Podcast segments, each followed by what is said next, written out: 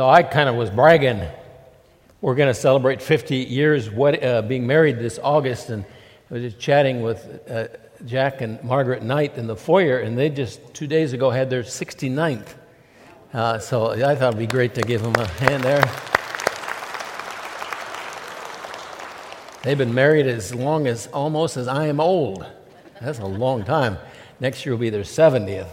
Uh, so I'm going to use some illustrations this morning about our um, marriage as I talk about our relationship with Christ and how to make it intimate and close. And uh, there's always people in the audience that are either in a present state of uh, difficulty in their marriage or have gone through that or have been divorced that uh, sometimes those illustrations will make you feel guilty.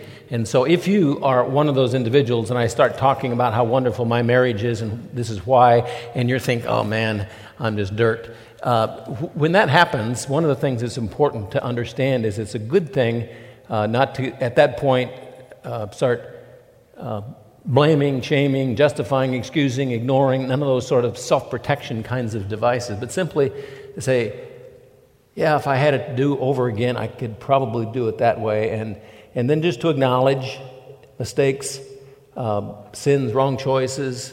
And when we do that, it's amazing how God then heals and gives peace. And we have a sense of that's in the past, it's over, got new day is coming.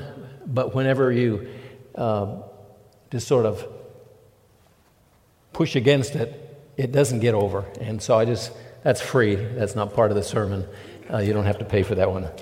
So I like uh, rules in relationships, especially ahead of schedule, at, uh, ahead of time. It kind of makes things go smoother. If you go fishing with me, I'll say, here's a couple of rules that I usually operate by. Uh, so if we go and you catch uh, three fish and I catch seven, when we leave, we'll take five apiece. That work for you? Yeah, that's good. Okay. Here's a rule, number two rule I catch three fish and you catch seven, and you put it on Facebook that you outfished me, we're never fishing again. Just so you know the rules, okay? That's how it goes. So, Patty and I have some rules, and they weren't, you know, sort of pasted anywhere, but over time we began to function by these rules. And uh, I thought I'd just read them to you quick. They're short, easy to remember, basic stuff. Number one, anger is never acceptable in our communication. Anger is never an option. Uh, as we solve problems, deal with frustrations, uh, we're not even going to get angry a little bit. Second thing, we can communicate frustration and discontentment with each other, but never in a way that dishonors or tears down, never scolding or shaming. Number three, we, we both have flaws and defects in our character, Patty more than me, uh, and, uh, and behavior, but we are both so much better than we were when we first got married, so let's major on the positives and appreciate uh, each other's strengths. Four, we do not restrict the other's freedom to serve, to develop our giftedness, or be involved in our church. We will not be overly dependent on our mates so that we become jealous and controlling of their time away from us. And so the basic rule between us is um, she has all the time she wants to serve, to use her gift however she likes, and I won't get jealous. Five, we'll never deny sex to each other, even if we're tired. That's my favorite rule. Uh, six, we're always eager to serve each other, no matter how long the honeydew list is. Seven, we do not correct our spouse in public. Eight, we pray with each other and for each other. Nine, we will forgive each other quickly of any offense. Ten, we will laugh at each other's dumb moves but never humiliate. So, simple little list of rules and relationship, but they work. And the result is uh, we're going to be married 50 years, and my boast is that we have the best marriage that has ever happened in existence since Adam on. Now, no way to prove that, but I can say it, huh? And uh, because of rules. Now, we don't, at this point, we don't really need them. We just live them, we just do them. That's the way things are, that's the way our relationship is. And our relationship with Christ sort of begins at the beginning, sort of mechanical. There's some rules you do this, you do this, you do this. And if you follow, pretty soon you grow to the point where your relationship is active, it's living, it's intimate, it's real, and um, you know in your head how to live and what to do. Uh, rules are just about totally unnecessary in your life. So let's go through this. Number one in your notes. In the Bible, the most well known list of rules to live by is the Ten Commandments. So when I make rules, I often do lists of 10. Worked for God, I guess it'll work for me. Uh, these were a big deal to the people of God. He wrote them on a stone with his finger. That's how, uh, you know, permanently they were written. You couldn't erase them, couldn't change them, couldn't modify them. They were set. You'd heard the term set in stone. Uh, that's where that came from. Jesus, or God the Father, wrote on a stone the Ten Commandments. Number two, as we progress through the Bible and through history, the list of rules changes. In our Hebrews class, we're talking about covenants and how each of the covenants has a different set of rules for the people that are involved in the, that uh, particular covenant. Hebrews 7:12 For when the priesthood is changed, of necessity there takes place a change of law also. A change of law also. And so today we live in the new covenant and we live under a different set of rules than the Old Testament. Uh, sometimes people say, we don't live under the Old Testament? No. We don't follow the Ten Commandments? No. Well, we mean we don't have rules? Oh, yeah, yeah, yeah. There's a whole lot of rules. Let me read to you Romans, just Romans, just one part of, a uh, little short part of the book of Romans. Let love be without hypocrisy. Abhor what is evil. Cling to what is good. Be devoted to one another in brotherly love. Give preference to one another in honor, not lagging behind in diligence, fervent in spirit, serving the Lord, rejoicing in hope persevering in tribulation, devoted to prayer, contributing to the needs of the saints, practicing hospitality. Bless those who persecute you, bless and do not curse. Rejoice with those who rejoice, and weep with those who weep. Be of the same mind toward one another. Do not be haughty in mind, but associate with the lowly. Do not be wise in your own estimation. Never pay back evil for evil to anyone. Respect what is right in the sight of all men. If possible, so far as it depends on you, be at peace with all men. Never take your own revenge, beloved, but leave room for the wrath of God, for it is written, Vengeance is mine, I will repay, says the Lord. If your enemy is hungry, feed him. If he is thirsty, give him a drink, for in so doing you will heap burning coals on his head. Do not be overcome by evil, but overcome evil with good. There's like 25 rules right there. And uh, you say, how do you, how are you going to do if you live those? You're going to do pretty good. Number three in your notes, in the New Covenant, there are many rules written in the New Testament for us to read, to know, and to follow, but the emphasis is that as we seek the Lord and grow close to Him, we'll know. We'll know how to live. As we seek the Lord and grow close to Him, uh, the rules, the laws will be in us, as it were.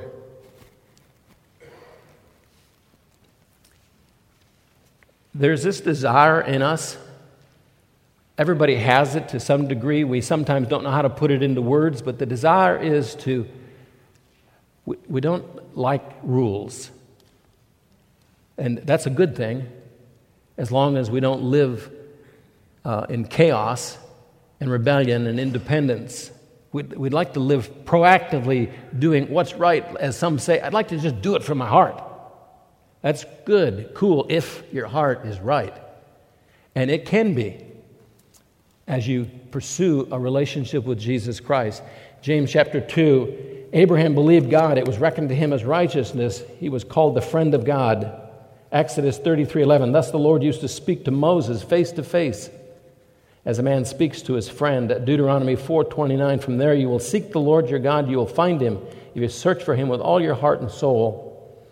1 Chronicles 16:11 Seek the Lord his strength, seek his face continually. Second Chronicles 12 14, he did evil because he did not set his heart to seek the Lord. So in the book of Hebrews, we're talking about that Sunday morning at 8, Wednesday night at 7. And chapter 8, it says, For if that first covenant, that's the covenant that the nation of Israel, the one Moses received on the mountain, uh, had been uh, faultless, there would have been no occasion sought for a second. For finding fault with them, he says, Behold, days are coming, says the Lord, when I will effect a new covenant. We live under the new covenant today with the house of Israel, with the house of Judah, not like the covenant which I made with their fathers in the day when I took them by the hand to lead them out of the land of Egypt. They did not continue in my covenant. I did not care for them, says the Lord. For this is the covenant that I will make with the house of Israel after those days, says the Lord. I will put my laws into their minds, I will write them on their hearts. I will be their God, they shall be my people. They shall not teach everyone his fellow citizen, everyone his brother, saying, Know the Lord, all will know me, from the least to the greatest of them. For I will be merciful to their iniquities, and I will remember their sins no more. When he said a new covenant, he has made the first obsolete, but whatever is becoming obsolete and growing old is ready to disappear. So the fulfillment of that is going to be in the millennial kingdom, but as we move towards that, this is the goal. The, the desire is that we would live like that. Psalms 27 8, when you said, Seek my face, my heart said to you, Your face, O Lord, I shall seek. Do not hide your face from me. Do not turn your servant away in anger. You have been my help. Do not abandon me nor forsake me, O God of my salvation, for my, for my father and my mother have forsaken me, but the Lord will take me up. Teach me your way, O Lord. When you seek him, grow close to him. This is what will happen. Teach me your way, O Lord. Lead me in the level path because of my foes. Number four, we proactively seek the Lord and grow close to him by faithfully practicing certain basic disciplines of the Christian life. So if you come and see me and say, Hey, Pastor D, I heard you say that you have the best marriage ever, and mine is like the worst marriage ever. Could you help me? I say, Yeah, I could do that. So let me just give you some assignments. First assignment go on a date every week, and on your date, talk for at least 30 minutes.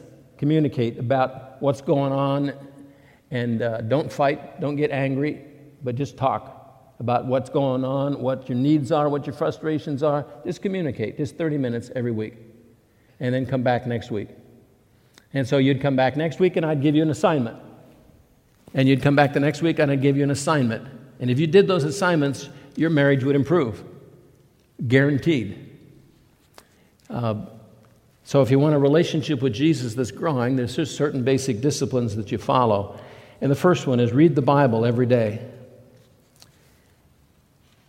So if you've gone to church here very long, you've heard me say that 10,000 times. I say it that many times because many people do it, and it's such a critical, foundational discipline of our life to have a relationship with Him that's real. Is read the Bible. It's the Word of God. It's how He communicates to us. That's how you listen. Read the Bible. Psalms 119, verse 2 How blessed are those who observe His testimonies. That means they read His Word, who seek Him with all their heart, who seek Him with all their heart. That's how you seek Him. That's how you draw near to Him. You read the Bible every day. Spend time with the Lord in prayer every day. That means you talk to Him. You listen to the Bible, He talks to you, you talk to Him in prayer. And the result is not just that you get things done, uh, problem solved, but you grow. Your relationship with Him becomes intimate and real. James 4 8, draw near to God, He will draw near to you. Examine your life and confess all known sin to God every day. So, you know, we have the best marriage ever, but I still do things, say things that uh, hurt, offend, grieve Patty, and I can fix it. I just say, I'm sorry, I blew that one. Would you forgive me? And she does, and she hugs me, and everything's cool we maintain intimacy by not getting defensive, not justifying, not blaming, but owning what we do that hurts the other person. We acknowledge it, we confess it, and it's over, it's done. The same is true with God. Examine your life for sin, confess all known sin to God, ought to be a daily thing.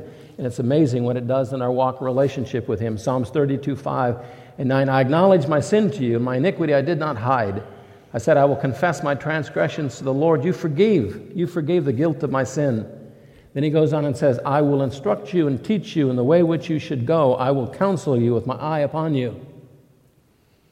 So that's what we want, is that we have that sense inside of us. This is God's will. This is what I do. This is how I live.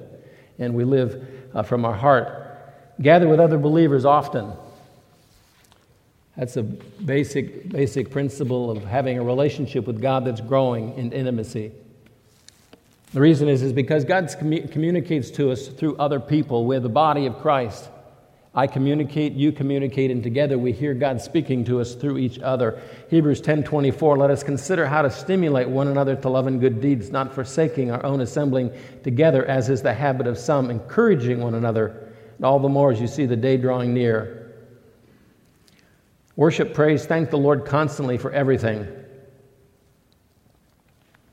Now, in our marriage, that's a major issue. Appreciate, appreciate, appreciate. Say thank you. Uh, I don't need to point out faults. I don't need to be critical. Uh, Patty pretty well knows what all her faults are without me telling her. I pretty well know what mine are without her telling me. So let's major on the good things and tell each other how we're doing uh, good that's blessing each other. And so appreciate and say thank you all the time. Huge deal in relationship. Same is true with God. Psalms 100, verse 4 Enter his gates with thanksgiving, his courts with praise. Enter his gates, enter his presence by saying thank you, thank you, thank you. So, number five, this is a biggie. This is a huge, big one. A very powerful discipline in our pursuit of Jesus is giving systematically and sacrificially of our money to God's work. So, I've studied over the years backsliders. It just drives me crazy. People who grow and grow and excited, and then all of a sudden they just drift away and go, and, and then they're gone. They've totally fallen away from Him. And so I said, How, how come? Why, why, why, why? And so I Sometimes I take them out to lunch, sometimes I just observe their life, but one of the common denominators in almost every instance is a reluctance to give much to the work of God because, after all, that's how I pay my bills, that money. I earned it, I worked hard for it, so I'm not going to give it away, not very much anyway. It's a singular, most common denominator between those who drift away from God is the failure to give sacrificially to Him uh, for the work of God. Psalm 73 25, Whom have I in heaven but you? Besides you, I desire nothing on earth. Now, if I were to ask you, is that verse true of you? And you could say, Yeah. So my response would be, Prove it. How do you know it's true? 1 John 2:15 do you do not love the world nor the things in the world if anyone loves the world the love of the father is not in him that is a pretty black and white statement. If you love the world, the love of the Father is not in you. Do you love the world? Well, no. Prove it. Our security is in our ability to earn money. Our security is in our ability to pay our mortgage. Our security is in our retirement. That's what gives us this sense of, ah, yeah, life is good. And something has become a God in our life besides God. And uh, he will have no other gods before him.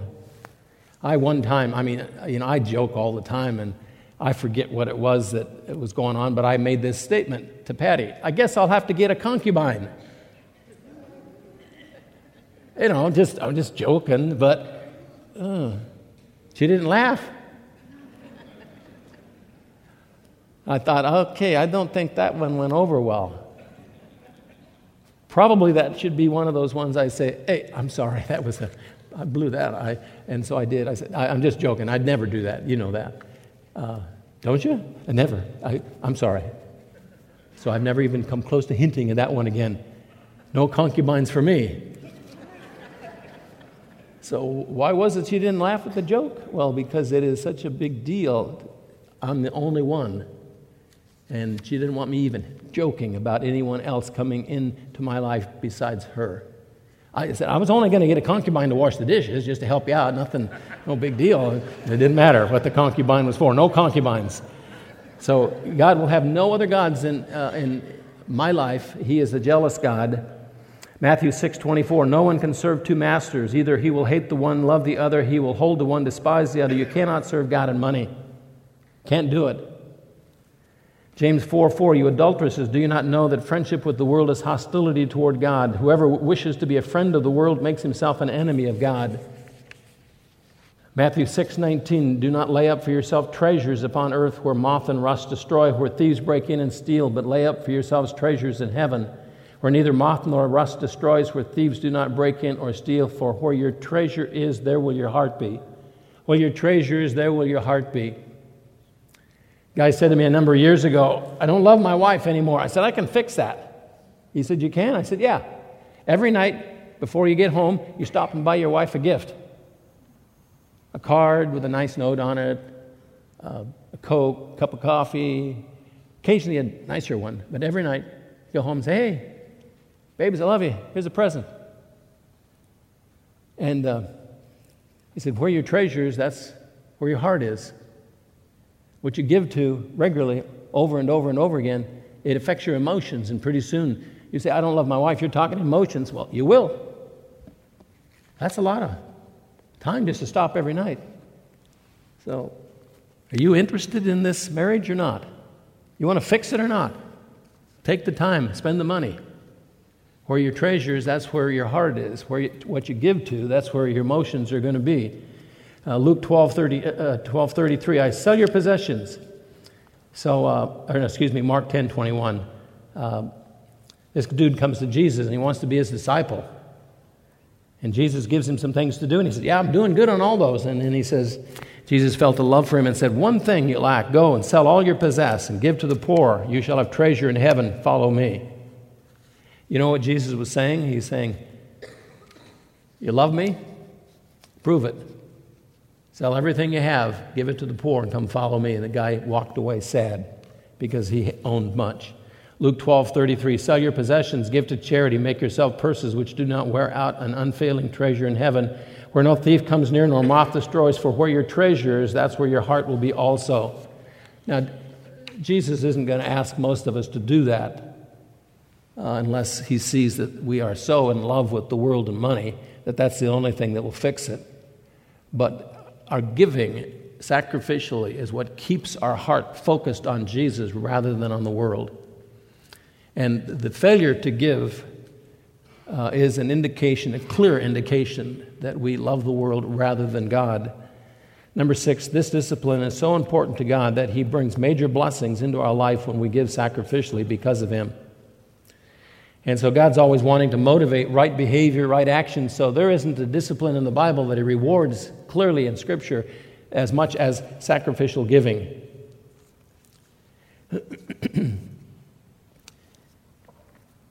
Luke 6:38 Give and it'll be given to you good measure pressed down shaken together running over they will pour into your lap for by your standard of measure it will be measured to you in return. Deuteronomy 15:10 You shall generously give generously give to him your heart shall not be grieved when you give to him, because for this thing the Lord your God will bless you, will bless you in all your work and in all your undertakings. Bless you in all your work and all your undertakings. Why? Because you give generously to him. Malachi 3:10 Bring the whole tithe into the storehouse so that there may be food in my house. Test me now in this says the Lord of hosts if I will not open for you the windows of heaven, pour out for you a blessing until it overflows. So some of you, you know this, I've said this repeatedly. We don't live in the Old Testament, we don't live under the Old Covenant. And so somebody walks up to me and says, Shall I tithe before taxes or after? I said, A tithe, if you're talking 10%, that's in the past. In the New Covenant, uh, the tithe or the amount we give, we give systematically, but you decide. There's no law, no rule that says how much. You decide. But there is not a discipline of the Bible where God challenges us test me, test me, just see if it isn't true that if I'll not work for you. So, what are you giving now? Well, not much. Okay, let's just assume you're not giving anything. How about let's make a commitment, you and I, that you're going to give 2% for three months? That's not a lot, it's more than you're giving now. Okay, 2%, three months. And then after three months, let's just move it up to three, because you'll kind of figure out how to make it happen. Then, when you do that for three or four months, then jump it up to four. So, when do I stop on this? Well, when you get to be about 99%. Just joking. But I did know a friend that was given 90%. He got audited every year, but he was amazingly blessed. And he'd done it, just increasing every year a little bit, a little bit, a little bit, a little bit. God blessed, God blessed, God blessed. And he kept giving, kept giving. And he was doing great. So God says, test me now in this. Just see if it isn't true. Uh, just do it systematically. Number seven, the discipline of giving sacrificially is very difficult to maintain. Making a goal, a commitment is powerful. So the question is, what is yours? Most people can say, what is my what? Your goal, your commitment as far as your money goes with God? Um, what's your plan? What's your strategy? If you don't have one, your flesh will take over. If you don't have one, the devil will take over. If you don't have one, the world will take over. You'll love the world and the money more than God, and you'll drift away from Him. So make a commitment, have a plan, have a strategy. 2 Corinthians 9 7. Let each one do just as he has purposed in his heart, purposed in his heart ahead of time. That means you make a commitment to God. This is what I'll do. Not grudgingly or under compulsion. God loves a cheerful giver. Uh, several years ago, I, this is a side, but I, it's, it's, a fun one. I said, uh, preaching, I said, God loves some people more than others. It's clear in Scripture. Well, afterwards, there was this visitor, this lady, she came up to me and she got really close to me and she was really ticked off. She says, Give me one verse that says God loves some people more than others. I said, uh, Okay, but first you give me a verse that says he loves everybody the same. Well, John 3:16, does it really say that? He loved the world and he gave his son that he might uh, pay the price of their sins so they can live in heaven, but does that really say that he loves everybody the same? Well, where does it say he loves some more than others? Well, how about 2 Corinthians 9, where it says, God loves a cheerful giver? Are you a cheerful giver? She said, uh, Well, so I am. He loves me more than you. Says so right there. 2 Corinthians 9 5. So I thought it necessary to urge the brethren that they would go on ahead to you and arrange beforehand your previously promised previously promised bountiful gift, that the same might be ready as a bountiful gift and not affected by covetousness. Now, this I say he who sows sparingly, that is, you don't give a whole lot, will reap sparingly. He who sows bountifully shall also reap bountifully. So, how much shall I give? How much do I want? Do I want God to bless me in every area of my life? and all that I put my hand to? Do I want to grow in my walk and relationship with Jesus so that I sense His pleasure? I sense in Him His pleasure in me and how I live and how I talk? Do I want to live as a person that is living from the heart, as it were, because I know what makes Him happy, what pleases Him? I know and I sense His displeasure. I'm motivated from the inside out, not by rules. I can get there. That's a great way to live. But it's like a good marriage, it doesn't happen overnight. It doesn't happen simply by living in the same house. And so, with Jesus, read the Word, spend time in prayer, confess all known sin to God, do the basics that enhance, and you get to the point where you are close and your relationship is real. It's not in your head, it's, it's real. It's how you are, it's how you live. But the biggie, the biggest concubine, as it were, in our life uh, and between us and God is our money. And if we don't learn how to deal with it and to enjoy giving to His work, then we're really going to struggle in this area of walking intimately with Him. Let's pray.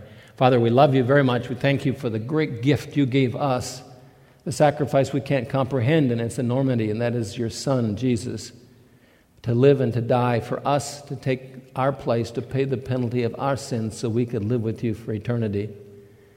And you are a God who gives, and you love a cheerful giver. And where our treasure is, that's where our heart is. And Lord, I pray that as we live in the midst of a world that loves money, idolizes it, pursues it, that we would not be those who love the world or the things in it, but we love you. And we can say without any hesitation, Besides you, I desire nothing. Besides you, I need nothing. And we've proven that you, uh, you take care of us as we give to your work. We love you. In Jesus' name we pray. Amen.